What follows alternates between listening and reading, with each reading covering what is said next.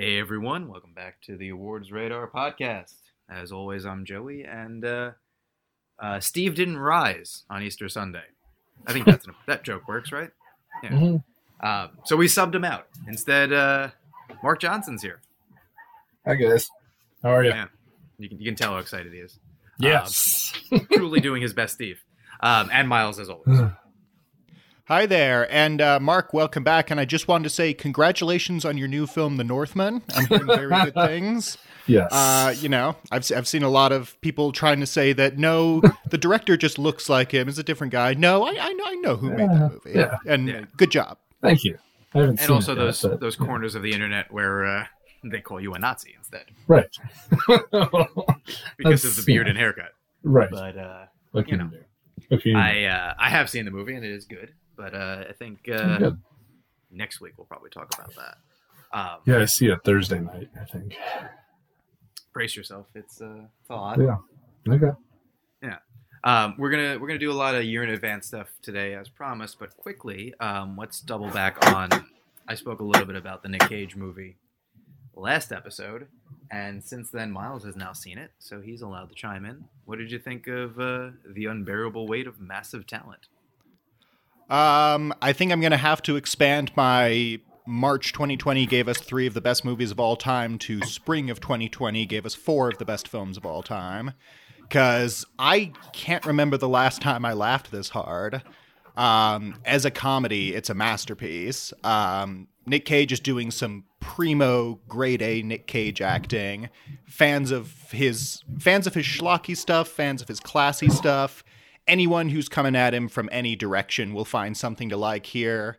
Um, I think Pedro Pascal deserves to be in serious, you know, best supporting actor consideration. Speaking of year in advance stuff, um, it's it's it's a riot. It's so much fun. The bromance is heartwarming. Um, the only thing that keeps it from perfection for me is when it does kind of lapse into some uh, sort of generic action stuff in the second half. It's not quite as good as like the comedy and bromance stuff, but it's a small price to pay for one of the funniest films of the year. Totally, and that stuff's good. It's just noticeably not as good. Um, and they're kind of confused about what to do with uh, Tiffany Haddish and Ike Barinholtz at a certain point. Well, yeah, Tiffany Haddish kind of gets like weirdly. I mean, not to spoil anything, but she has shockingly less to do than I would have expected. Their, Um, their solution for those two is is a little. I don't think lazy, but I think they were just like trying to figure out that arc and went, "Does anyone actually care?" Which is a fair Which point, but isn't is incorrect, abrupt. but maybe don't put it in the movie in the first place. Yeah, I mean that, Um, that too. I think it could have. You know what the easier solution would have been, and this is a small thing. Also, Mark, when you see it, you'll. I think you'll agree. It could have just been one person, as opposed to two. Yeah, I mean, I get why you want to have two people bouncing off each other, and the whole like, haven't you seen Croods 2? No, I'm 44 years old. Why the fuck would I see Croods 2? Yeah. Like that whole back and forth is great, and it does highlight again that like different people love Nick Cage for different reasons. I so still- that all is great. Oh yeah, I still love when somebody mentions Captain Corelli's mandolin to him, and he goes, "Oh yeah, that's a, I like that one. It's underrated. It's underrated. Like, it's very Well, all much- all the all the shout outs are great. Like, like, is that the chainsaw from Mandy? Oh, Mandy's a masterpiece. It's it's very funny how much he clearly loves his movies, which is why this works because he's he's in on the joke while also being like, you know, I did think they were good. You know, I I, I am into this stuff. So, I I don't know. I mean, I think the version that we all thought of when we first heard about it maybe was a little meaner than this, and that's why you never thought it would actually get made. But it's clearly a love letter to him, and you know, Paddington too. Absolutely. Yeah, no, it's it's it's delightful. Everyone should check it out. If you've liked a single Nick Cage movie in your entire life, you'll find something to love here. Totally. Um, though Mark hasn't seen it, so we don't need to linger on Yeah. that. But we can talk about stuff that he has seen because, as usual, um, you know, I'm I'm a little ahead of everyone. Um, so we're going to talk about year in advance predictions, but first we're going to double back onto last year. I, I quickly went through my stuff last um, at the end of the season, I think. Um, this is just a preface when we do this year's advance later on that these are always wrong, and you can only go with the information you have at the time. And especially now, trying to predict what the Academy is going to like, and more importantly, what they won't like, is uh, is impossible. But it's fair enough to do it. So you just did picture, right, Mark? Yeah, I did. I did uh, just 10, slot, 10 films in Best Picture. Okay. Here, I will. uh I will run through my list. I did 50 last year because I'm a crazy person, and uh, a fair amount of them are on, on this year's list. Right. So here, That's that usually quickly, yeah, 50 was Eternals. Whoops. 49, No Time to Die. That one actually ended up higher on, on my by the end of it. 48, Cry Macho. It was probably lucky to ever be 48. 47, The Northman. It's somewhere around there on this year's list. 46 was Red Rocket. I, I, I honestly don't think I knew what Red Rocket was at the time. Otherwise, I would have put it higher. Uh, 45 was Next Goal Wins, which we'll probably see it this year. 44 was a hero. Mark, here's the first surprise. 43 was Belfast. All right. Well, think about I, it at the time. I, didn't have it in my tons. all we'd heard at the time was uh, romantic comedy from Focus, or, th- or whatever they called it. Remember, they did- they worded it weird when it first got announced. It didn't sound like a player; it just sounded like a movie. Um, Forty-two Zola, forty-one Last Night in Soho. Here's another one. Forty, The Power of the Dog. I missed that one. Thirty-nine, Those Who Wish Me Dead. I I had Those Who Wish Me Dead ahead of The Power of the Dog, Western-wise. Card Counter, The Way of the Wind, which still hasn't come out, Mass, Benedetta, The Lost King, Passing, The Harder They Fall, Limbo, Luca. That was uh, up until 30. 29 was Annette. 28 was Tick Tick Boom. 27 was Cyrano. 26, 3,000 Years of Longing. And that one still hasn't come out. So those are sort of like the not really considering them for a lot. 25, I had Spencer. So I was, it, God knows, it probably was closer to 25 in picture, sadly. Uh, 24 was Dear Evan Hansen. That's a that's a big whoops. 23 King Richard. So there's a picture that I missed. 22 Macbeth. 21 Come On Come On. 20. Here's a real a bad one on my part. A Journal for Jordan. I uh, I think I thought that was going to be a different movie, or you know, a good one. 19 Don't Worry Darling, which is still coming out this year. 18 Blonde, still coming out this year. 17 Tammy Faye. 16 Dune. So there's a picture. 15 The Last Duel. 14 Respect. 13 House of Gucci. If you recall, House of Gucci was number one for a lot of people at the beginning of the year. I was not one of them. 12 In the Heights. 11 The French Dispatch. So before I give you my 10, Mark, you want to do the 10 that you came up with? Sure. Um, my number 10 was Don't Look Up, so got that one. Uh, but then I had at nine, The Harder They Fall, eight, Stillwater, seven, In the Heights. And then I got Coda at six, Dune at five, uh, The Tragedy of Macbeth at four, The French Dispatch at three. Uh, what was then Soggy Bottom, but went on to become Licorice Pizza at two, and The Power of the Dog was my number one. So I had five out of ten. Two of ours are actually in the same spot, in fact. My number 10 Yeah. is The Whale, which is Yeah. my number 10 again this year. Um, my number 9 was a big miss. It was Blue Bayou. Focus was very high on that movie at the time. Uh, 8 was Stillwater. There you go. Oh yeah. 7 was West Side Story. 6 was Nightmare Alley. 5 was Canterbury Glass. Probably number 5 again this year. Uh, 4 was Coda. Got that one. 3 was Being the Ricardos. Just missed. 2 was Untitled Paul Thomas Anderson Project. And Yeah. my number 1 was Don't Look Up. So yeah. All right. So we both got five. two, three, four, five. Yep. Which is which is honestly That's pretty good. yeah. For April, y- were yours in April? Um, I did mine probably Yeah. yeah, twelve months ago. It says so somewhere in April. Yeah, mine was Um, late April, so about a year Yeah, I, I it it had yeah I didn't do, I don't do them until after the Oscars, so hmm hmm that would have been uh, I might have had them ready for like the day after the Oscars. I don't remember. I Right. had shit going on this year, so it did not happen that way. But it doesn't really matter. Yeah, Um, for argument's sake, my director lineup, I had PTA and I had Spielberg, and they were my one and five. Book ended by David O. Russell, Guillermo del Toro, and Adam McKay. So, okay, wasn't terrible. Actor, I got right. I had Will Smith, but also that wasn't very hard. It was kind of kind of silly if you didn't have him as the year in advance, at least on spec. Though my other four were Michael B. Jordan, Matt Damon, Leonardo DiCaprio, and Brendan Fraser. Fraser might might still be proven right on, but two of those didn't even come close. I did think. Actress. I, I assume you had Damon for Stillwater, right? Yeah, yeah. I, Well, I mean, I think in he was terrific in that. Yeah, Yeah. and I think he was great. Yeah, I think that me too. movie is is for a different academy. Yeah. But It's, it's a good movie.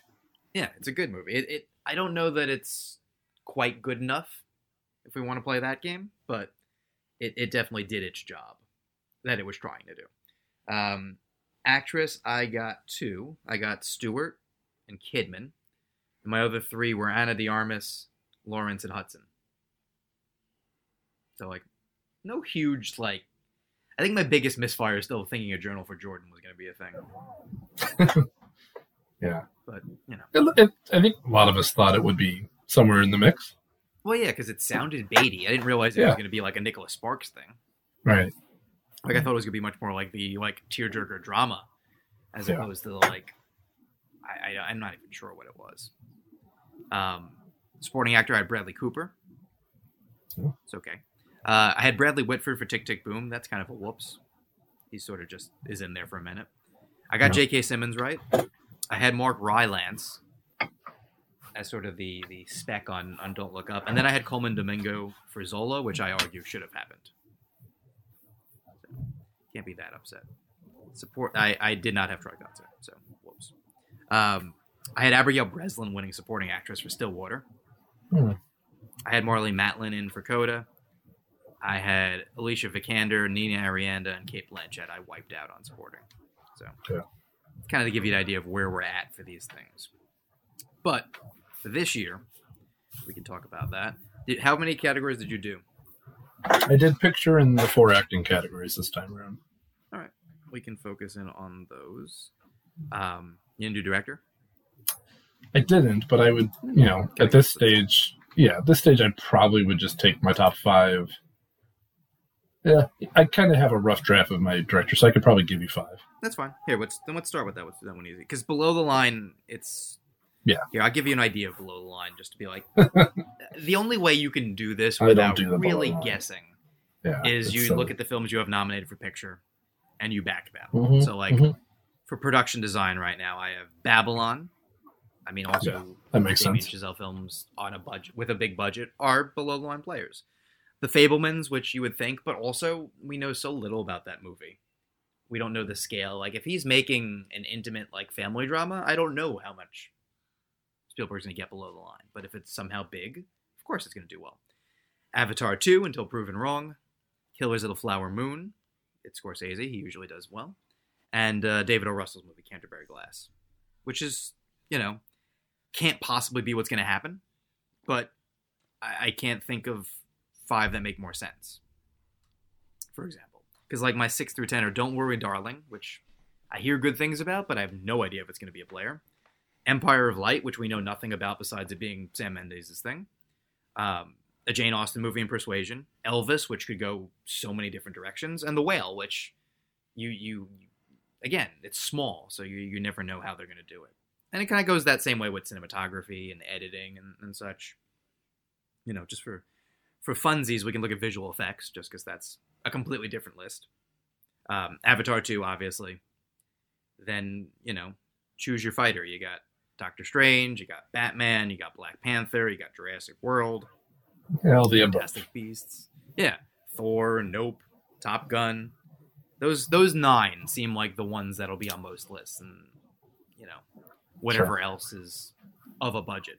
I just, if we're being honest, didn't care enough to go look that deep, because then you start looking into like movies that you're not excited for, like real like second tier action and sci-fi stuff, and I'd rather wait and let those kind of come to me. You know, like the, I like I like Free Guy, so I wasn't upset it was there.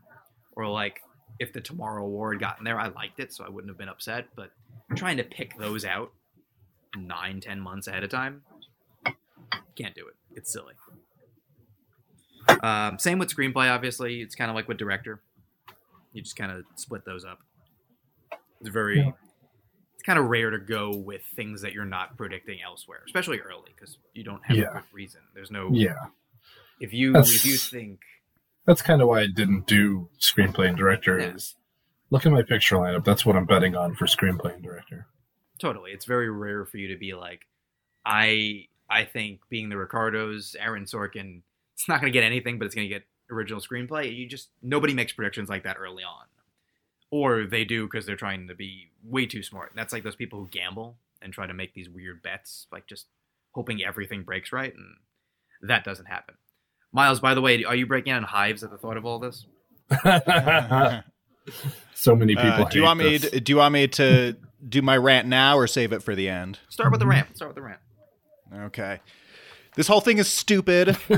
the idea of making predictions on films that may or may not come out this year, most not been finished editing, many of which haven't even finished filming. It's ridiculous. Like how do you how do you predict the editing from a film that has not been edited yet?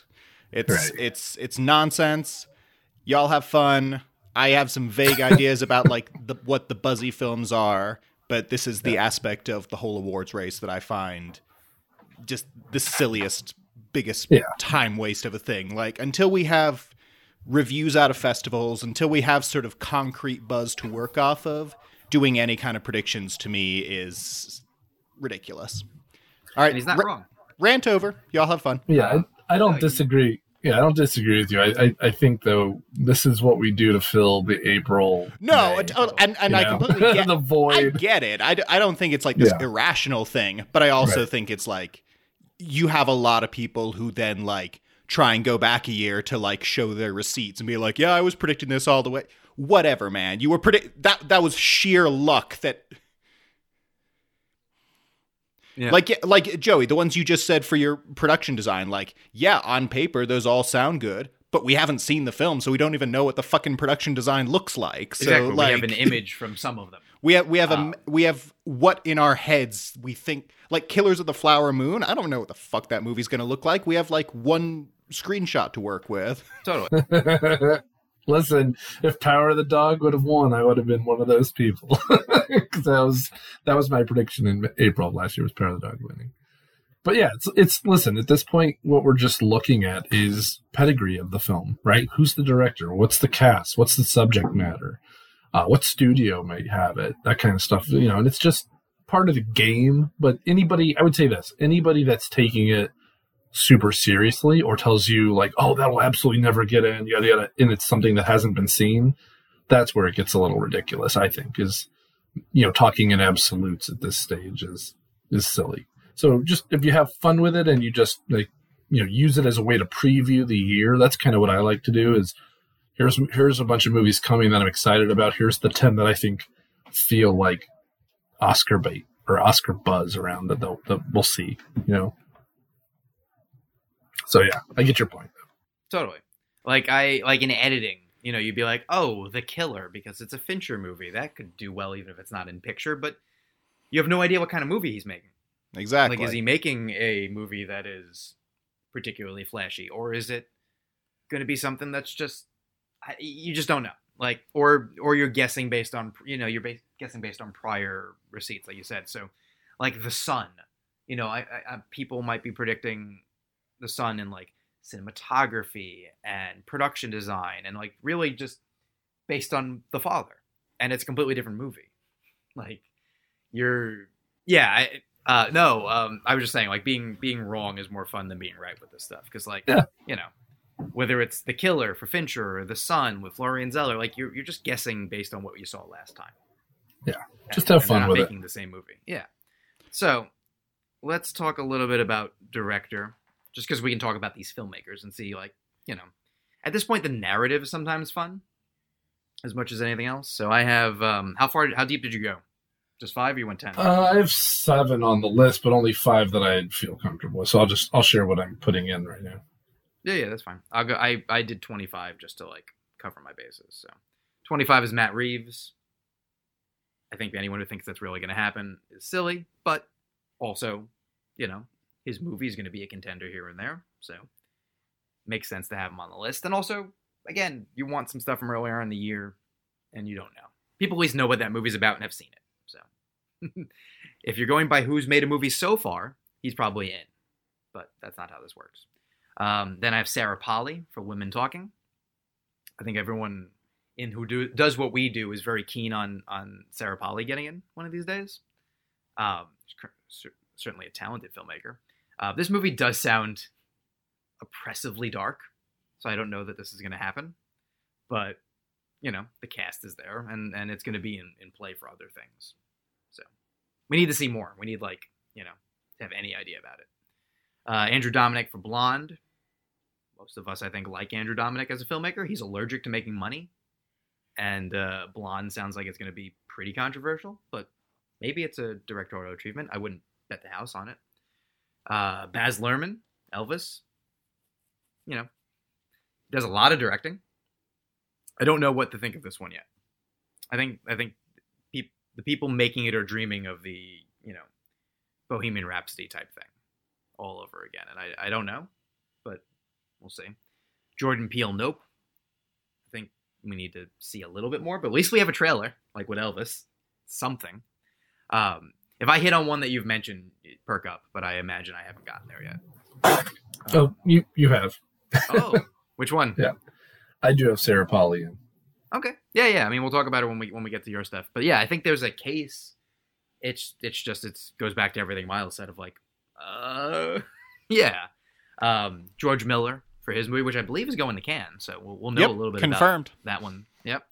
Um, I mean, it sounds already and, and and interesting, but is it their type of movie? That's a whole other question. But at least we can put a marker down of like, okay, we will know about this movie at X date, as opposed to like I have Bardo Iñárritu's next film. That's going to come out whenever the hell it's ready, and we won't know. Or like Todd Field's Tar, like certainly the the like cinephiles of the world want Todd Field to be back and to be feted and to be honored, but he's also making a biopic of a comp- a German composer who nobody's heard of beyond people who are fans of German composers. So that doesn't negate the possibilities here, but also, you know, you you'd be going on a real limb to put him in your five. As Miles, as Mark is like, he's my number two. Uh, Olivia Wilde, Don't Worry, Darling. Gina Prince-Bythewood, The Woman King. We're starting to get into people who like, if they catch the buzz, this could really happen. Um, I hear good things about Don't Worry, Darling. I hope I see it soon. And uh, The Woman King is like pretty much as baity as a film gets this year. But also, I think that's an on paper situation, and I, I I need to see more than that. Wes Anderson, Asteroid City. He's always going to be in play until he's not now. Florian Zeller, The Sun. I think that movie is a, is a big acting player potentially. I, I don't know what the visuals of that movie will be. I think The Father might have been a somewhat unique situation. 13, I have Fincher for The Killer. I mean, again, that he's like regarded as one of the best directors working and like is considered. I don't know. Do we consider him overdue for a win? Which one? Fincher? Yeah, I would, Fincher? I would Oh, hell Fincher yeah. is. He should have Yeah. won for the social network, but that's another story. Yeah. So so you know anything he makes, he's gonna have winner buzz. I mean, this does sound very much him doing a genre film, so it's gonna be odd, um, and could be really interesting. But I don't know that this is how they're going with director, but it's possible.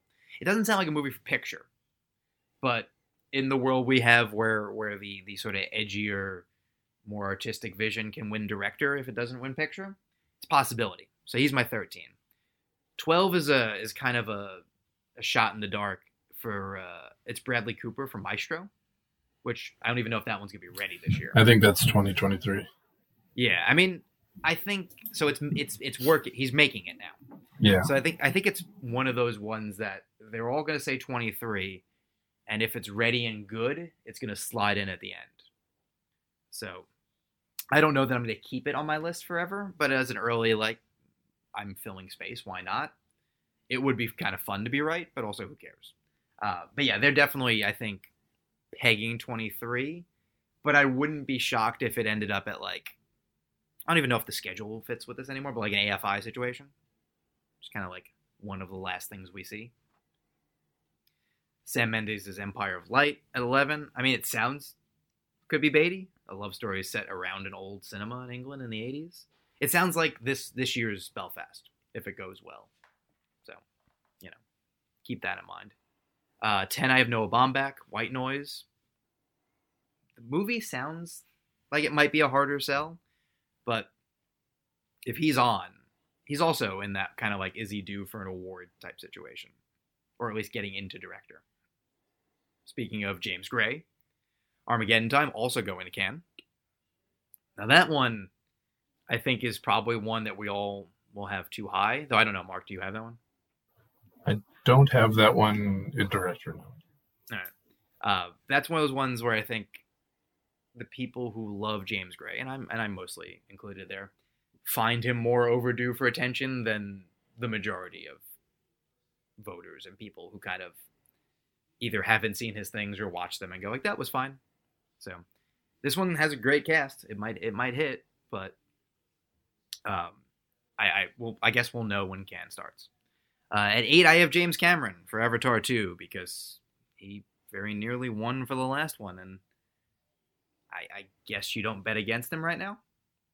But you know, I don't know any of us. Or, or is anyone excited for this? I am. I'm I not. I'm first not convinced that it exists. I until I'm like in the theater and it's actively playing in front of me, I won't be convinced it exists. Well, what's the date? Is it December?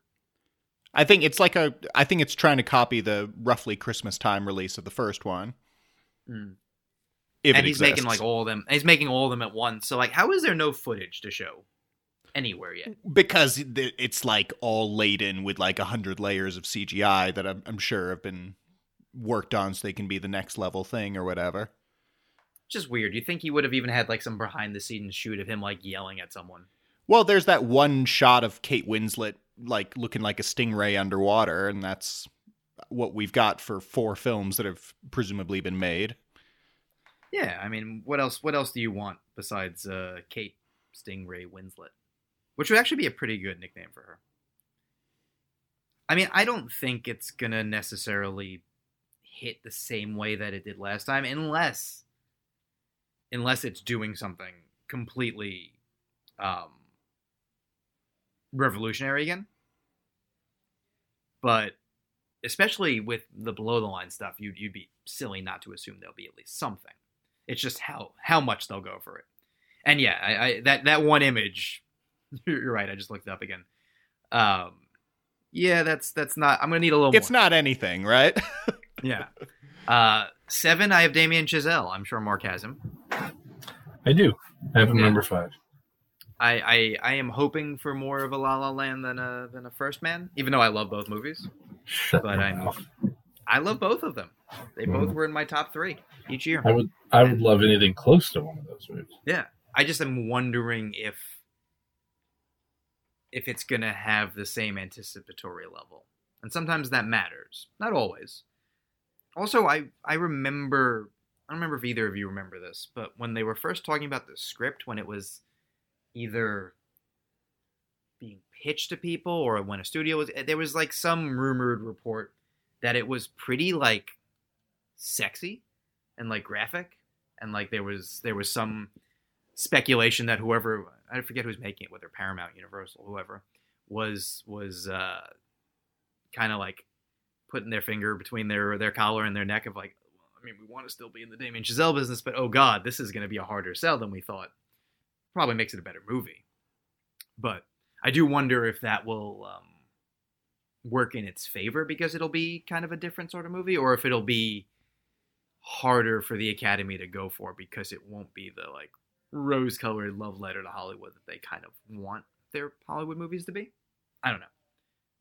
You'll see where I have the film shortly, but I have him like just outside director. Same with Yorgos Lanthimos. Poor things. Especially since he's basically making what sounds like sexy Frankenstein.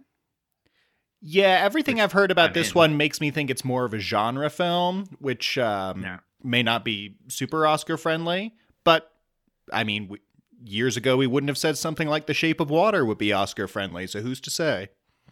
Yeah. Oddly, I think he it's got a better shot in picture than in director, especially with like if you just have your core of fandom, you can get in. Director, it depends. Um, also, as we know, it is impossible to figure out director because we don't know who the international filmmakers are this year, and that will play heavily. Um, but here's my nominated five. Number five, I have. I guess this counts, though she's making a, an American movie, so I don't know how they'll respond. Uh, Maria Schrader for uh, She Said, um, filmmaker who made um, I'm Your Man last year, which was pretty good. And uh, yeah, this is the this is the Getting Harvey Weinstein movie. So, it if unless it's actively bad, it has to be in play. Like this this is so up the alley of a segment of votership. Also, it sounds like it's going to be just a riveting and movie that'll make you angry and hopefully give you a little bit of a a release. I don't know. It sounds like it could be our new spotlight, and that's promising. So I've heard five. I don't. Mark, do you have her? I guess not. Okay, you do. Okay, cool. Five or higher. Okay. Uh, four, I have Aronofsky for The Whale, which part of that is I, I really like Aronofsky, and part of that is I, I think he's, especially when he does these smaller, like the wrestler type things, he, he gets overlooked, but I think the Academy's more open to that now.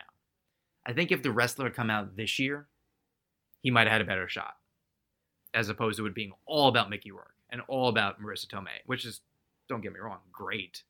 But I think they're sort of expanding a little bit what they're into.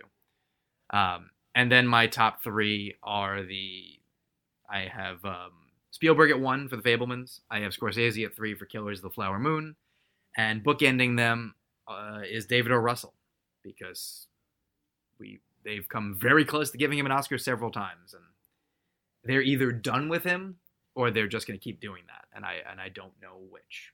So on paper, that movie has every single person in the world in it, and for some reason, every time we hear something awful about David O. Russell, more people sign on to his work, not less. So something's happening with that. So uh, I don't think we can just assume he's going away, rightly or wrongly. So that's where I'm at. Spielberg, Russell, Scorsese, Aronofsky, Schrader. Mark, where are you at?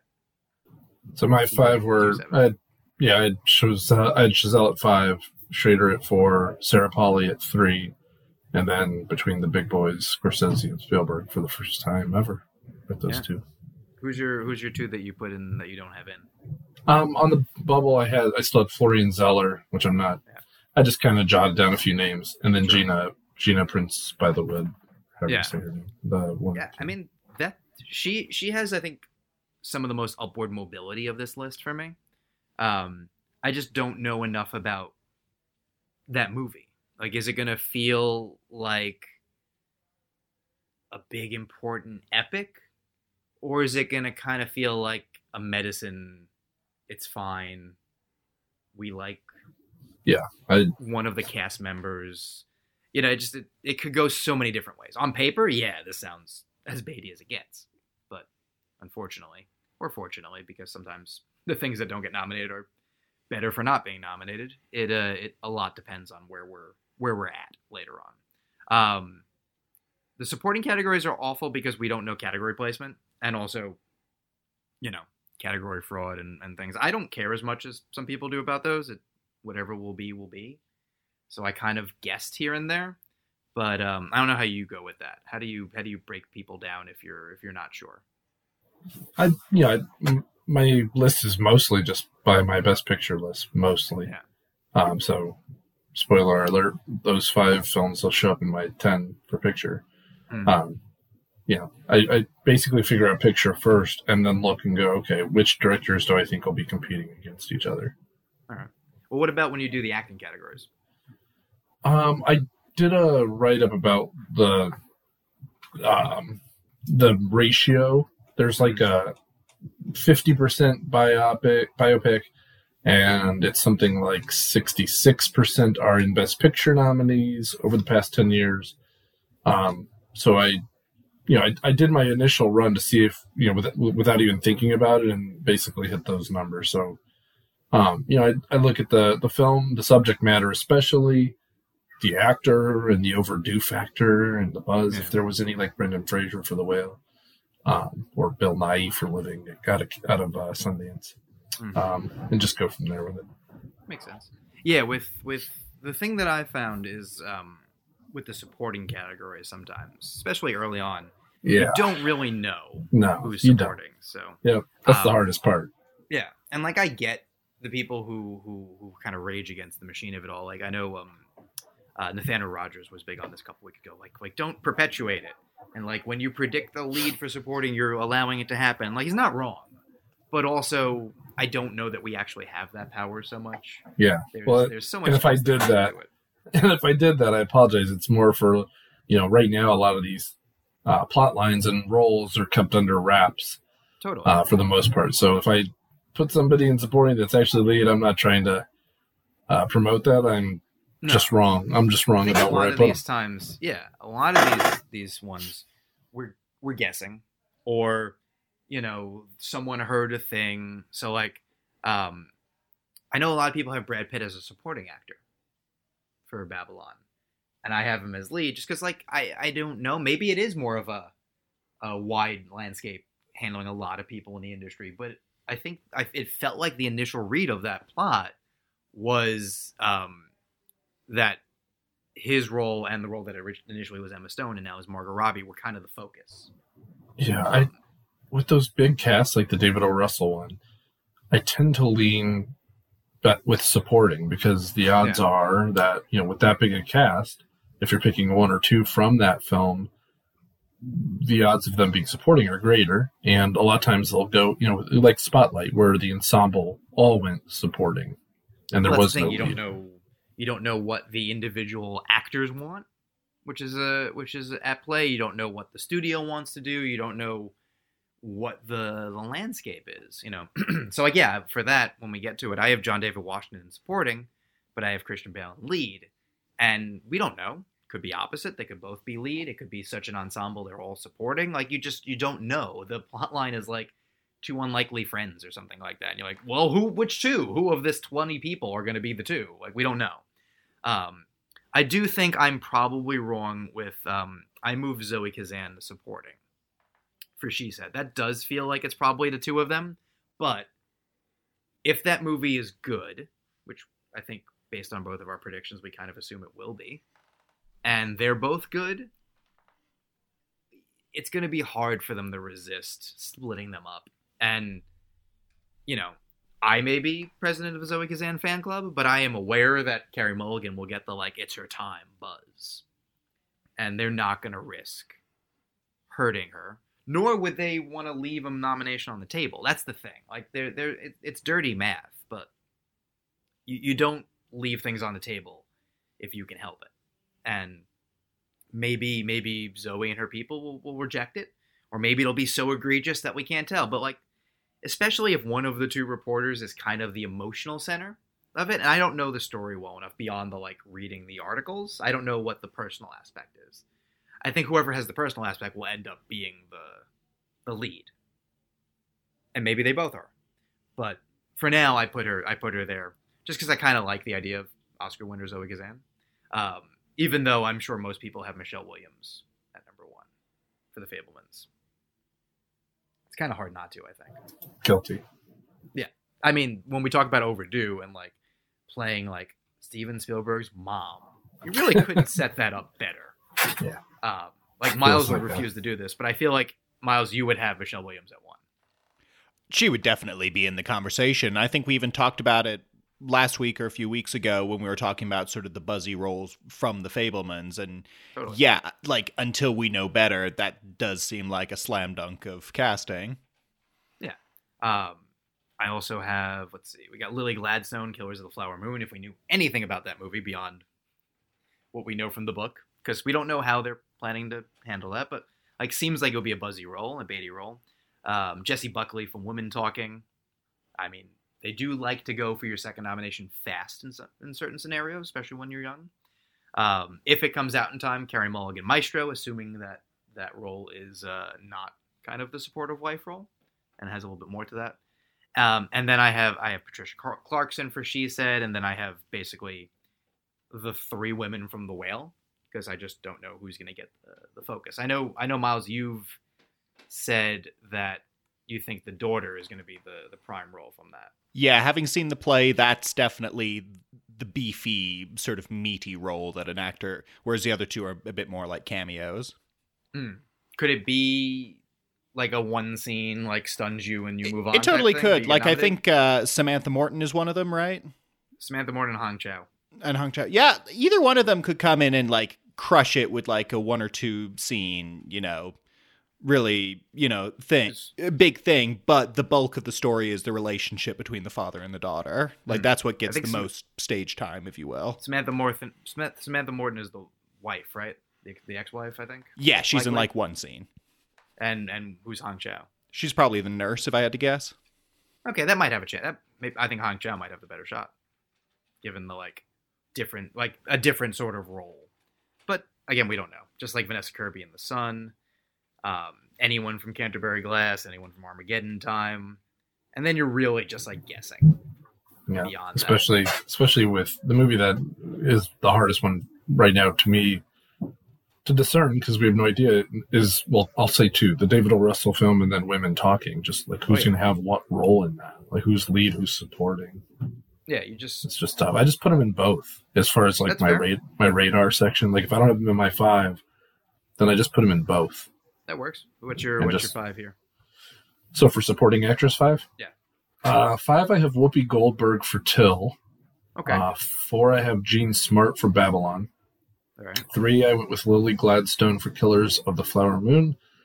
And then two, I have Margot Robbie for Babylon because I don't know if she's supporting her lead. Nobody, I don't think, does. Um, and then Michelle Williams for The Fabelmans at one. Yeah, Babel, Babylon is one of those ones that's gonna change the the dance card Yeah. once we actually have any idea what it's about. Yeah. beyond like it's old Hollywood. Um, I forget the actress, but like this is definitely centered around her. But like, Jean it centered- Harlow, I think. yeah, is it centered around her in the same way that Once Upon a Time in Hollywood centered around an actress? Because Mhm. she sure wasn't the lead. Um, so we don't know, and that's the thing. Like, I think the longer you do this, the less sure you get of yourself because you get burned, and and taste change. You know, in some ways, I envy the like young dumb version. I'm not calling anyone dumb. I just mean like the like I know what I know type things. And uh and we don't know. We know what we don't know instead. Uh supporting actor even harder because I think almost everyone on my list could go lead. so, um I have Mark Ruffalo winning as the early favorite Poor Things. Don't know if he's lead.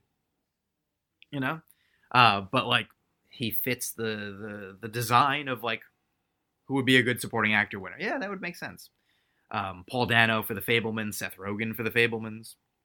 They are they you know two very different roles that seem very juicy. Um, Tom Hanks for Elvis.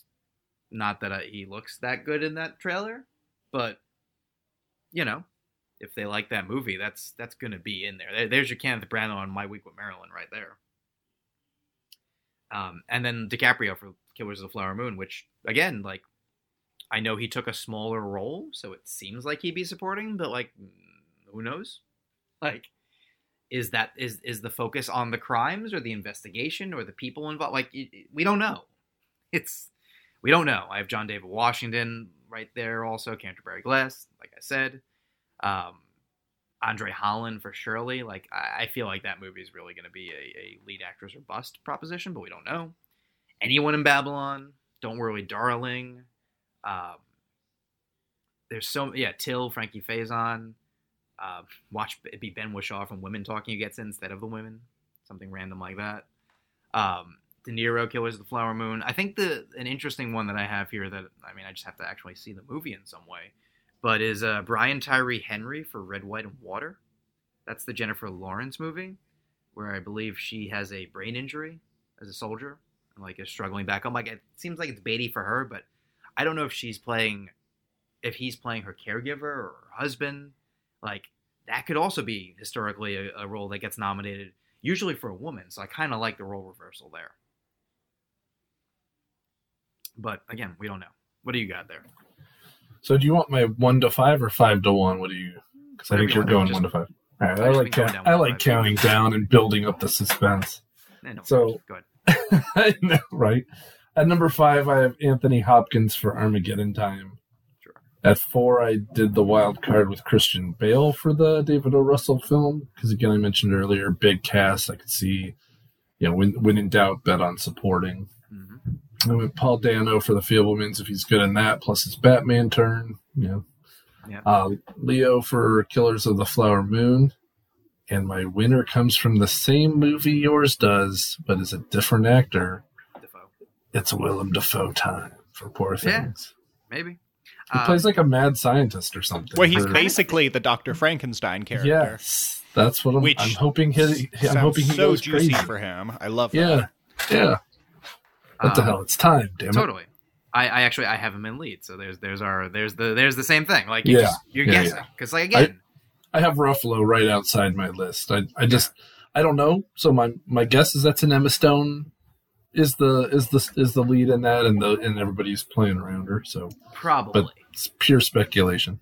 But again, you don't know, and we don't know how how you know all encompassing its awards prospects are. If the movie's great, if it's like the favorite, and all three performances are being raved about, yeah, they might try to split them up just to help out whoever. Like it might be the opposite. They might put you know make Ruffalo a bullshit lead just to be like whatever. If uh, if if Dafoe is doing great, or if Dafoe is the, the lesser of the three, they might do that just to put um, more of an eye on Ruffalo, who I think is like the dim guy who she's like banging and like getting control of in some way. I'm not sure what happens beyond like she she there's something to do with learning like to channel sexuality for power, which God let Yorgos Lanthimos deal with that. That's gonna be uh, something. Here, um, I'll go. I'll go lower for you for uh, actress. People who, who are not not getting nominated: Aubrey Plaza, Emily the Criminal. She's very good in it though. Um, Emma Thompson. Good luck to you, Leo Grande. These are Sundance movies that like maybe something happens, but I, I you know, I would I would be surprised, but they're deserving. Uh, Michelle Williams in Showing Up, which is her and Kelly Reichardt. That I believe is going to Cannes, so we'll see that soon. Florence Pugh, Don't Worry, Darling. Viola Davis, The Woman King. I'm a little lower on that one than most people, just because I feel like we get burned with this sort of like would be historical epic, and I'd rather be surprised than disappointed, if that makes sense. Uh, Laura Dern, The Son, also could go supporting. Olivia Colman, Empire of Light, we don't know. Uh, at 12, I have Michelle Yeoh for uh, Everything Everywhere All at Once, which I still need to see. She deserves Wow, to be in the yeah, there you go. conversation. There you go. Um, Tilda Swinton for the, the George Miller movie. Three thousand Uh, years of longing. Yes, which, I mean, it sounds like she's got a role. Well, so my know. understanding is that like a movie about a woman who fucks a genie? Like, is that what that's about? Because that's the only vibe I've gotten from it. It does. It does sound I like mean, I can see basically. that. If it's a uh, literal it- three thousand years of longing. I mean, the the if the log line that I have in front of me is a scholar content with life encounters a jinn who offers her three wishes in exchange for his freedom. Their conversation in a hotel room in Istanbul leads to consequences neither would have expected. So yeah, I know nothing about this movie. Yeah, I think it's a movie about a woman who fucks a genie. I think that's what Could George be. Miller has made here. I'm mean- excited. Took his uh, took his Mad Max money. I was like, but first I got a fetish I got to work on, and then I'll be right back. Which I, I respect. Um, so yeah, my top ten. I have uh, Danielle Deadwyler for Till. Which that one that that's your historical movie that I think has the most probability of being a player besides Shirley, but also it depends on the vibe. Like if it's just such a, a downer, like we've seen the Academy kind of skip those also recently. Um, but again, we don't know. Uh, Jennifer Lawrence, Red Light and Water, same thing applies. Emma Stone, Poor Things. Uh, Naomi Ackie, I Want to Dance with Somebody. Uh, Frances McDormand, Woman Talking, which again, who's who's lead or whatever in that. Uh, and then my five, I have Margot Robbie, Babylon. My four is Cate Blanchett for Tar. That does feel like it would happen. Todd Field, Cate Blanchett, biopic. I don't know that's going to get like winter buzz, but I could see that one happening more than some of the ones that are just like, yeah, this could this could work. But that one, I think, when you look back, like, yeah, that was always right. But who knows? Uh, three is kind of a shot. It's Ana de Armas for Blonde. I have no idea how that movie's gonna get responded to. I feel like people were very excited about her in that movie, so there's no reason why that shouldn't still be the case. But who knows? Uh, my number two is Regina King for Shirley. I just hope the movie is like not a kind of meat and potatoes biopic of her and has a little more to say. Because that's such an interesting topic. Like america's first black congresswoman she ran for president. Like there's a lot you can do with that that movie. And i hope it's not on the basis of sex. Where you're just like this is fine. And uh, my number one is carey mulligan for she said. Where are you at? I had Cate Blanchett just missing out, but I, I totally agree with you that that's feels a very likely thing. Um, I have Carey Mulligan at five for She Said. I went with Olivia Colman for Empire of Light. Regina King in the same spot you had her at three for Shirley. I have Emma Thompson for Good Luck to You, Leo Graham, just because of the buzz out of Sundance Oh, was she's pretty she's strong. really good. I just don't You know saw what it, kind right? of a, yeah. I don't know what kind of campaign they're gonna go for it. Also, yeah, I do worry who picked it up. Do you know who has it offhand? I don't. Let me look it up because the this is not really a spoiler, but one of the last scenes in the movie is a full frontal nude scene on her part. There you that it's it well one she's a very good looking woman for her age um but it's important to the character and i'm just like I, I can so see this being just like lopped off at the end of like don't worry about it we don't need it and it would it would for me not not, not fully ruin the movie but the arc wouldn't be the same uh it will be released by searchlight as a hulu original film in june. Okay. that's not a great sign Yeah, that's not they're probably sign, not but- gonna they're not gonna lop off the scene at least. Yeah. But yeah, that sounds then like sounds like fresh, where they're just like, no, we we it's gonna be like a popular buzzy thing for us, and then we'll see. And then my number one, my front runner to win out the gate, I went with I, I took three for lead actor, supporting actor, and supporting actress. I took three kind of overdue or ready to win type Mhm. people. So for the fourth spot for actress, I wanted to pick somebody that was a little more unknown, maybe or or smaller star. Um, and they do like their ladies to be younger and pretty. So I went with Naomi Ackie for I Want to Dance with Somebody. And I don't Yeah. know if she sings her own, uh, if she's going to sing, but if imagine if she's she's playing Whitney Houston. Yeah. Imagine if she does her own singing and she's great.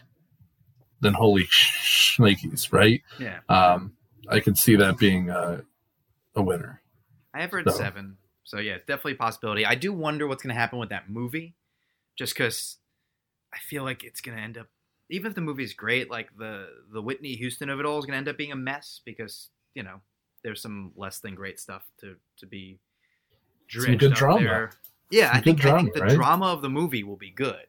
Um, One, we don't know how much they get into that because is how licensed is the movie? Like, is Yeah. it is it warts and all? Like, if it and then if it is, is it seen tragically? Is it like there? I have questions with, with any Yeah, biopic of of, a person who has skeletons. You know, like are they beneficial to the story because they create this this full life that you you know you you grieve for it away when it's over, or does it make you feel weird that you're watching it? Like you know, you know, it didn't happen until late in the game, but like with a Beautiful Mind, when it became the like, should we be celebrating John Nash? Wasn't he kind of a Nazi? You know, like that happens so much sooner these days with almost any movie for some reason. You know, so I I just I'm I'm kind of interested. I guess interested is the wrong word. I'm dreading what happens with that because the internet's a terrible place. But also, as we've learned, most people in the academy are not on the internet, so it doesn't matter. But we will see. Actor actually feels more fun to me at the moment, and I think a lot of that is just like, could this be the the Brendan Fraser celebration? Like that just seems like pure joy if it happens. To like have that actor get to have a moment in the sun. Uh, in terms of people I don't have nominated, but I have I have Tom Cruise for Top Gun Maverick. I'm sure that's not going to happen, but you know, Cooper Raiff, Cha Cha Real Smooth. He's very good in the movie. Um, any of the people playing Spielberg in The Fabelmans could be end up being lead. I wouldn't bet on that being the central role though. Um, what do we think about Will Smith in Emancipation? I think it's getting pushed. Is my Yeah, bet. I think that movie is going to vanish for a period Yeah, I of don't, time. I don't think you can put that out this year. I think they're going to announce they've delayed it ten years. That'd fitting. Honestly, that'd be kind of a power move. It'd be a great move. Apple would be like, you know what? We're going to be right there when it's ready. Um, can you imagine how much money they spent on that movie and now they can't make a dime off of it right now? Not that they really make money off of their movies in that same way, but I, I don't feel bad they have an Oscar, but still. Uh, 16, I have Nicolas Cage for his movie. Um, it will not happen. But if the Globe still exists, like if ever there was a, a comedy nomination to make me happy, Oh my god, right? Yeah. Uh, 15, I have Idris Elba for the horny uh, genie movie, which is how we'll respond to it now. Uh, 14, 14, I have Bill Nighy for Living. I know some people are higher on this one. I feel like at Sundance, and I didn't watch it. It was just like it was not super convenient. It was apparently long and dry. Um, he got decent reviews in a movie I think people were kind of indifferent to. So I wonder if this is like, and Mark, I think you might have him somewhere on your list, right? Who was that? Sorry, I'm trying not to be distracted by my kids. Yeah, he is somewhere. Um, yeah, I just I remember the reviews not being like that great. So I'm I'm wondering. Really? I'm not saying you did this. Like I think Dang, I, I like heard only good things. I That's heard surprising. like I heard he's pretty good. I heard the Okay. movie's kind of dry. okay. Uh, but you know that that's also Sundance. Like a, a, a thinker sometimes is not always at its best nine o'clock in the morning in between three other movies, kind of thing. Um, so I do wonder if it will benefit from kind of a second life outside of that festival, or if by the time it ends up either coming out or going somewhere else, it'll be you know past its sell by date in a way. I don't know. So I have him at fourteen. I could easily have him higher. I just maybe I heard from the wrong people. That's also a possibility there. Um, I have Willem Dafoe. I have Colin Farrell for his Martin McDonagh movie. They do some great work together. Uh, I have Fassbender at 11 for either of his movies, which I assume we'll finally see next goal wins. And uh, he's with Fincher and The Killer. So those are both interesting. And then my 10, I have uh, Joaquin Phoenix, Disappointment Boulevard. I, I, I mean, they, they skipped him for a real great performance this year, so last year. So I don't know what they're going to do with him in an Ari Aster movie. But, you know. Colman Domingo and Rustin. I just I th- Colman Domingo is going to get nominated one day. Like we're all, we're all, we all agree that, right? Oh, for sure. Uh, you'll you'll hear in a second. Oh, there we go. so I think it's just a matter of like how many, you know, not to use a sports analogy and not to compare him to this kind of player, but it's like, you know, Mark will know this better. They call up like a prospect and he's 0 for 6 or 0 for 7 or 0 for 11. Like you just know he's going to get a hit, and the manager just kind of starts putting him up more than he normally would because you need to get that hit out of the way. I almost feel like you need Colman Domingo to be in six movies a year for the next couple of years because he's going to get one. And it's just a matter of getting him. Because, you know, they, they were never going to go for Zola, but performance quality wise, he should have been nominated for Zola. And you see that with The Harder They Fall, and you see that with so many performances that he gives. He's he's such a reliable, you know, character actor, but also I think more than a character actor. And it's just a matter of like the right role. And and I mean, on paper, playing a gay civil rights activist organizing the March on Washington in the '60s, like everything that the Academy goes for is in that in that group.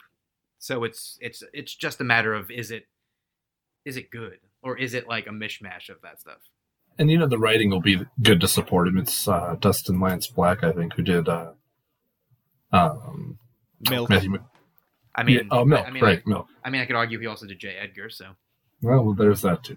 Well, yeah, so hey, you know listen, he wrote a screenplay that got Sean Penn an Oscar. exactly. so- We and himself an Oscar, Yeah, good point. Right. and then he wrote a movie that uh, exists. he so you know he's capable. you know, was Um, probably smothered by whatever production company. I mean, it is wild to remember that he wrote that movie, and that Mhm. movie has such a like a twist itself in such a knot to not Yeah. be like J. Edgar's gay. Um, when I kind of want to see him just write that movie, like just let that be the. Oh, well, it wouldn't have been a Steven Spielberg, uh, uh, Clint Eastwood movie. That's for Uh, sure. Well, that's for yeah. sure. Right? I can you imagine that conversation? You think J. Edgar Hoover did what?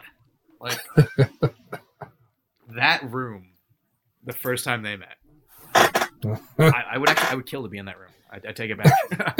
um, uh, at eight, I have Austin Butler for Elvis. Like, you know, we we tend to talk a lot more about women playing uh, musicians and getting nominated lately, even though I believe more recently we've had a man win. Um, and I think also just like we tend to find the the more dramatic stories and like respect and and hopefully this year with I want to dance with someone, but like you know, if Elvis is not a caricature of Elvis, this is this is the like traditional kind of cradle to the grave Elvis story that I think I think could do very well. Well, Uh, thankfully, seven, I- it, thankfully, it's being directed by Baz Luhrmann, who's known for his restraint. boy. so I think Oh, we're. I mean, Something. he has gotten some great performances out of people over the years, mostly Nicole Kidman, Mil- but Moulin Rouge, maybe. Yeah, Yeah. I think he's capable. He got that. He got that one good performance that one Right. time. That's true. That's right. I have seen other ones of note from him. Um, I've definitely seen ones that have been bad, but I I think I think there is a chance. I think I think also, and this is not how you predict things, but I think we could also think he's not good and he still gets nominated.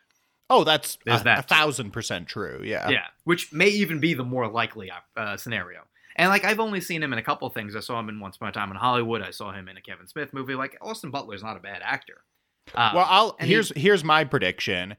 Even if Elvis is bad, and I don't think it looks especially great, I don't think it will be Austin Butler's fault one way or the other. No.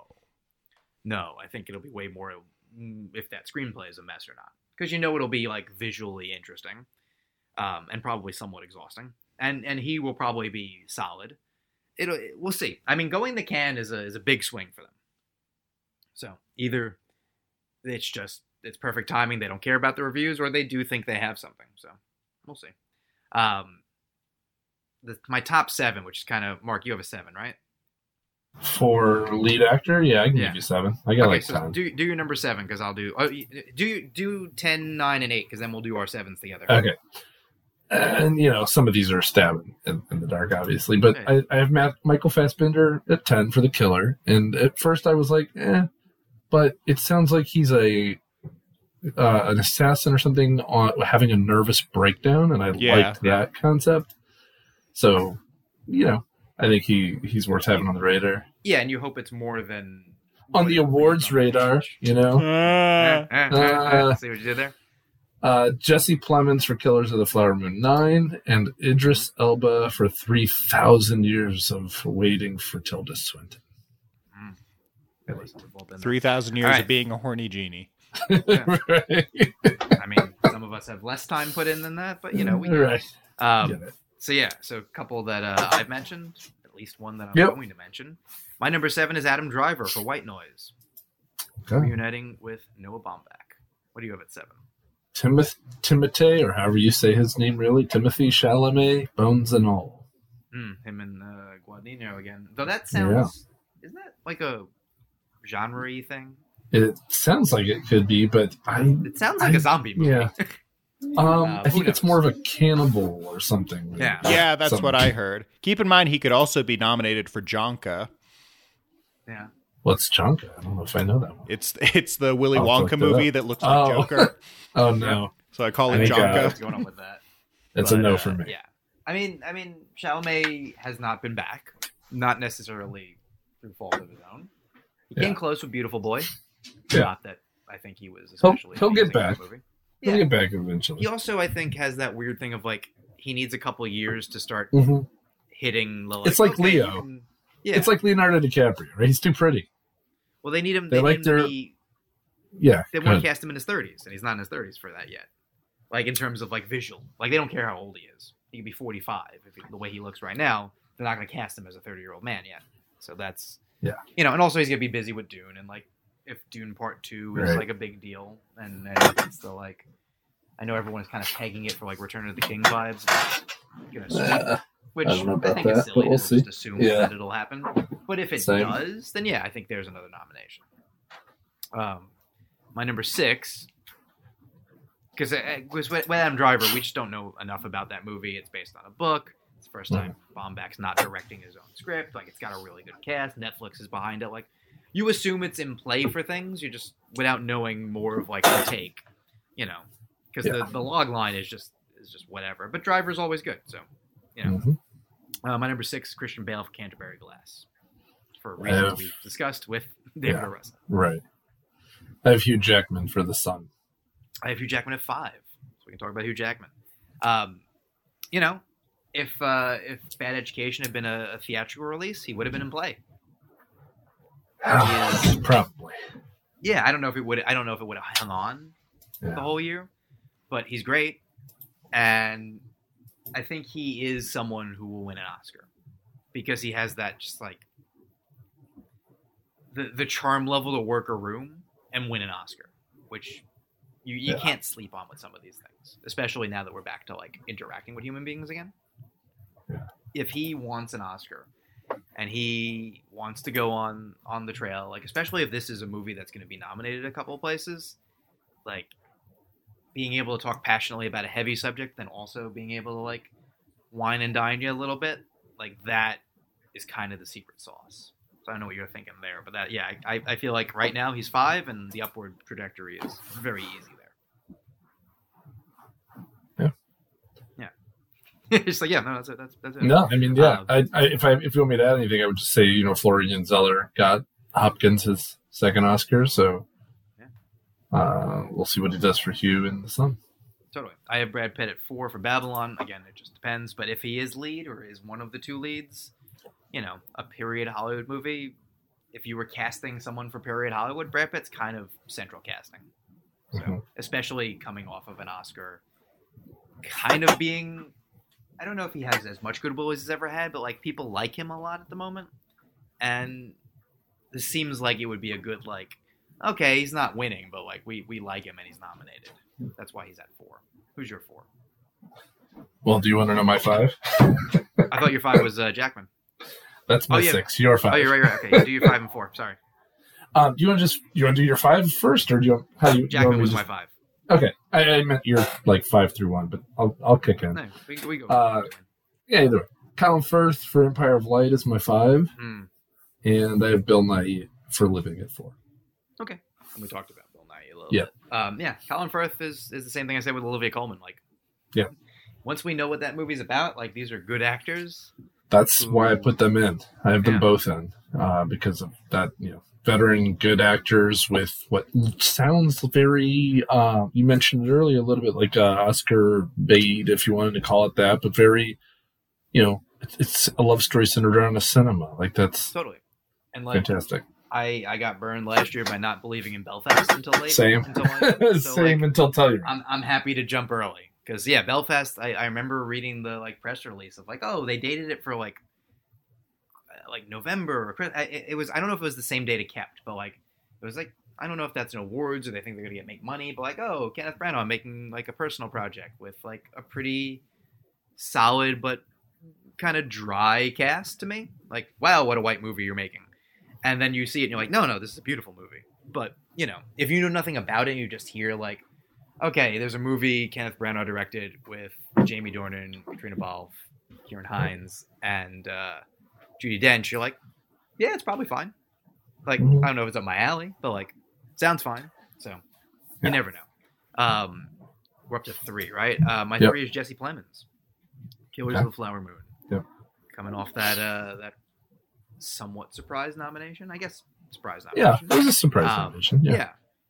Clearly, the Academy likes him. He's getting a bigger role, if not the lead. It sounds like closer to the lead. I think he. Yeah, I don't know how much the FBI is going to be involved. Is the thing. Yeah. You know, are are they kind of on the periphery, or is this truly a procedural in that way? If it is, he definitely should be in play. Yeah, it's, What do it sounds it sounds like Plemons is probably more the lead, but Leo's character is probably the more uh like Oscar-y type role. Yeah, I don't think it's. That's the be a vibe I've gotten too. Yeah. Yeah, it Yeah. doesn't sound like a mystery. I think we're going to be watching Yeah. DiCaprio and, and De Niro basically like systematically exterminating Native Americans. Well, Well, Plemons is yeah. kind of like what's going on. Yeah, like Right. like this is it is wild that this is a movie we think is going to be a Yeah. good Oscar player because it's going to be. Well, I'm sure they're the I'm sure they're the bad guys. Let's just say I that. mean, well, fo- Uh, hopefully. I mean, I mean, listen, it unfortunately, could- the internet might suggest otherwise. yeah. Martin Scorsese be- finally reunites his t- or finally unites his two muses to play Yeah. the worst people you've ever seen. Right. Yeah. And that's that's what I mean. Anton Chigurh and there've been a- you know been a lot of good bad guys in that. Hans Landa, you know. Yeah, I mean, this is this is like the, if I recall, like kind of the start of the FBI. Like this is Oh, this is the breakthrough. Uh, I wonder, do we know who's playing Hoover? Uh, yes. Was it Toby Jones or something? No, maybe not. Okay, so it's such, Uh, no, I don't think that's right. or is that um? I think Well, that's tell me your three. movie. While I look that up. Uh, my three is Colman Domingo, who you talked about for Rustin.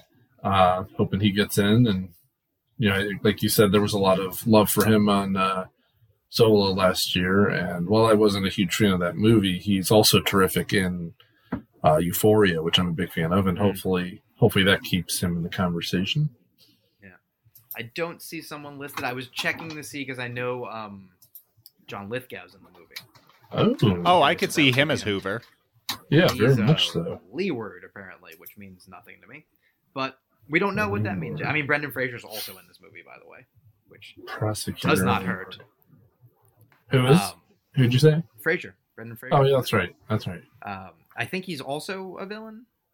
I, I believe basically everyone who's white who is on that reservation is a villain in this movie.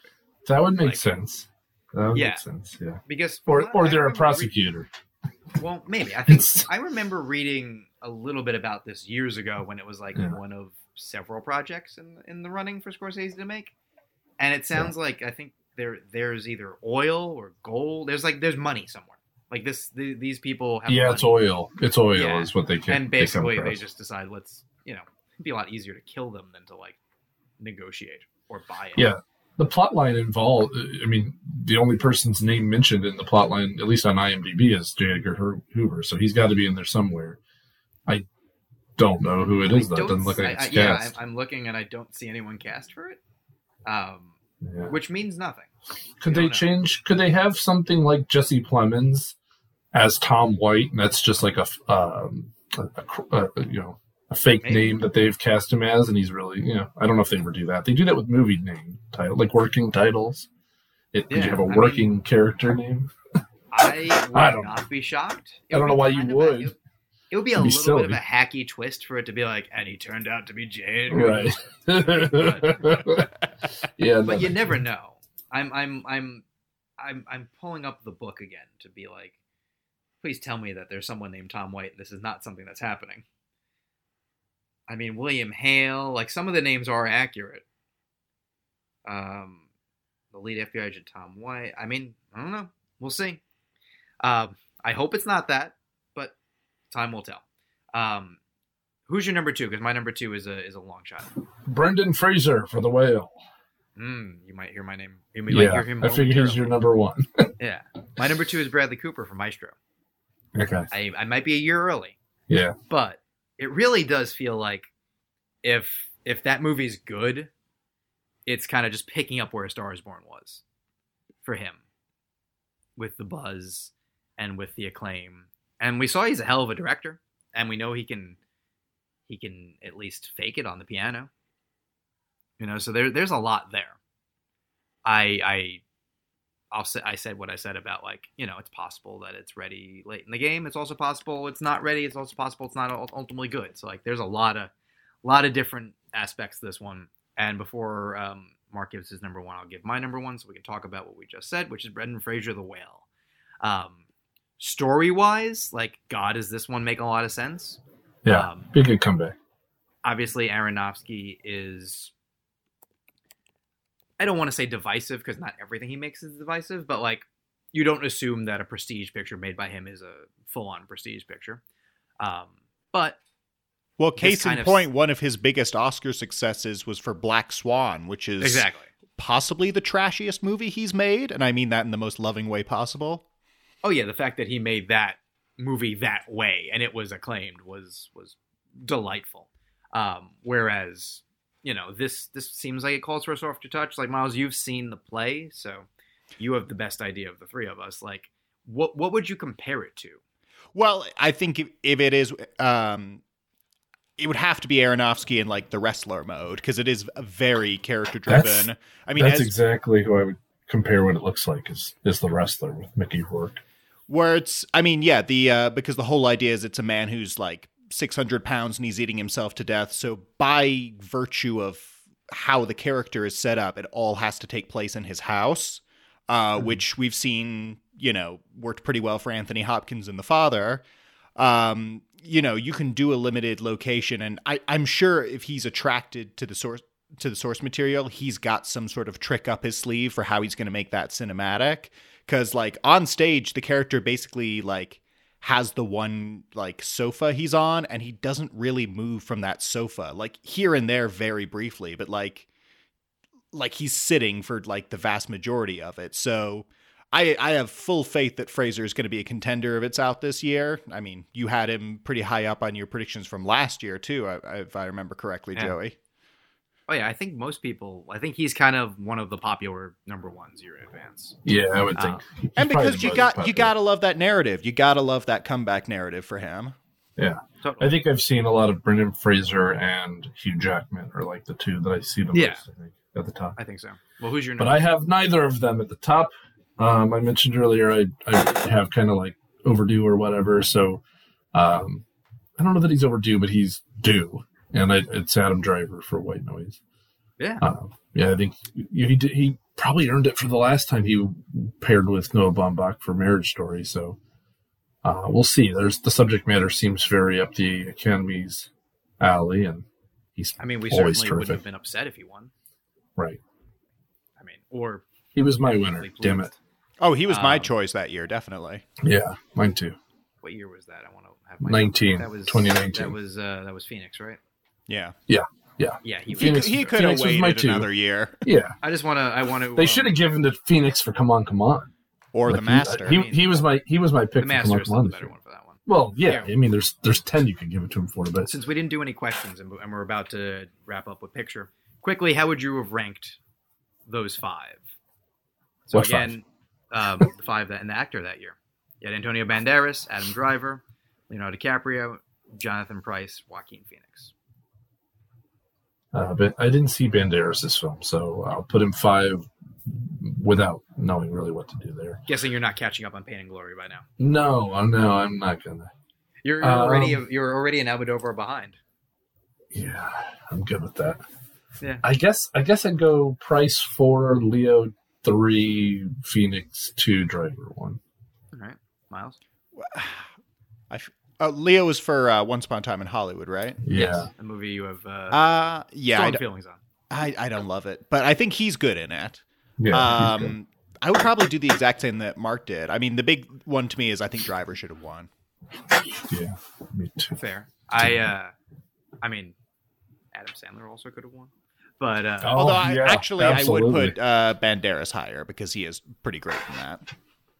I think I, think pro- I put is my five. Banderas. Yeah, I put Banderas above Phoenix for sure. I might even put Leo above Phoenix. I think I think Banderas and Phoenix are my four and five, and it just depends on my day. Because like, I, I can't deny that Phoenix isn't great in Joker, but I I, Yeah. I s- have such It's it's tough to divorce how I feel about the performance from how I feel about the movie, which is Yeah, like, I, I- think it is a good performance trapped in a very misguided movie. Like I know I'm supposed to need a shower watching it, but the fact that it makes me need a shower is is it gives me pause. Like I remember seeing it. I was with um, a friend at the time, and we saw it at the Warner Brothers screening room, which is in um, Hudson Yards in Manhattan. For those of you who know where that is, that's the Mark. You may not know where that is, but you might know. Remember years ago they were going to make a Jets stadium in Manhattan. There was like rumors Uh-uh. of that That's it was crazy. be on on yeah, it was going to be on the West Side Rail Yards, which became the Hudson Yards, um, which is now like a big fancy shopping thing, and like Warner Brothers put its uh its thing there. Yeah, they were just like you can't commute. How are you gonna how are you gonna tailgate and stuff like that? It was it ended up failing, but it would have been kind of cool to have like the only like basically mass transit stadium because like aside from like Madison Square Garden, but it didn't happen.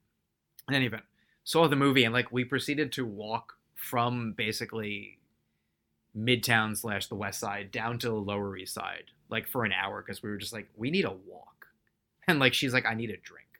Like that movie when you see it the first time you're just like oh i feel dirty. Um and then i think i would have price three driver two dicaprio one but ask me another day and i might change. Yeah. because i've revisited That's once upon a time in hollywood more recently than marriage story That was your that was your number one, if I remember. No, no no. Okay. no it was blinded by Yeah. the light Yeah. Oh Jesus! See how bad It my was- memory is. It was no, it- Terrific. so um, it was number four because it was Blinded by the Light, Peanut Butter Falcon. Oh my God! You had peanut butter fucking higher than I did. Yeah, That's my one and two were the ones that Oscar didn't care for. That And is- then my three I was was the biggest goddamn fan of that movie, and you you outdid me. That's no, I. I beat you. I beat you to the point Damn it. where I was listening to them, you know, the directors on a different podcast, and they mentioned my review. Ugh, fuck Um, you. No, but like in in a Did, funny way. but did one of the directors call you? I mean, like- not that director. Okay. Remind me. I will tell you stories about that. Um, I know. well, no, they Where were the hell talking have about. they gone? I need them to come back. Yeah, no, I love when when they uh, when when they have your personal information. You get the ominous like, "Do you have a minute?" Like, I know that's. He messaged me on Twitter. He's like, "Do you have a second for me to call you?" I'm like, "Sure." You- yeah. like I'm at I'm at work at Allstate and getting getting a phone call from a I mean, director. you'll sell, like, you'll what the pretend you're hell's selling him happening? insurance. Exactly. um, I think it came out like right. My re- it had to have come out close to Once Upon a Time in Hollywood, because I remember they mentioned that my review was like, well, Once Upon a Time in Hollywood is it, it mentioned it some way the two films, and they were like, well, yeah, of course, like Tarantino's a better filmmaker than I. I was like, that's not what I meant. I swear. Even though they were just being like, it's you know you don't understand how like blown away we are that like a review is mentioning us in the same breath. Um, which I thought was pretty like cool. They seem like great people. I want that show they're making with um Kaitlyn Dever to like come out. yeah. Oh my god. Or That'd be like great. anything they want to do. Is it Yeah. is Margot Robbie in their show also? Uh, I don't know. I honestly don't know that much about it. I mean, I, I remember they signed on to make something, and then I don't know what happened with it. Yeah. Um, and I I hope something else comes out soon because Too. I would like to see it. Apparently, Lord and Miller are producing their next thing. Oh, cool. That's a good uh combo. Yeah, that's I'm in. exciting. Yeah, I like that. Yeah. All right, let's wrap up with picture because Miles Yeah. can only feign interest for so much. I know. I'm seriously, and I'm going to turn into a pumpkin in like two exactly. minutes. So you have So- how many films? Just a ten, right? I mean, you, I I have 57 ranked, but let's let's do like 15 or something. All right. Yeah. Well, let me look at my list and see where it starts being silly. Um, It stops being silly for me at about 36 ish, and then the rest are just actually it probably stops being silly at like number one. Uh, Yeah, I as, mean, that's as, true. as Miles would agree. Uh, but oh yeah, no, the, yeah. the fact that like you know, thirty-eight is Black Panther, Wakanda Forever. You're like, sure, maybe we don't know. Um, but yeah, let's let's let's skip ahead. I'll just summarize. Like twenty-nine, I have Knives Out too. Like, you know, have fun with that one. But like, you know, uh, twenty-seven, I have Everything Everywhere All at Once. Like maybe. Twenty-six is the the genie fucking movie. Uh, I just like calling it that now. Nope is twenty-two. Here, twenty is Till, the Emmett Till movie.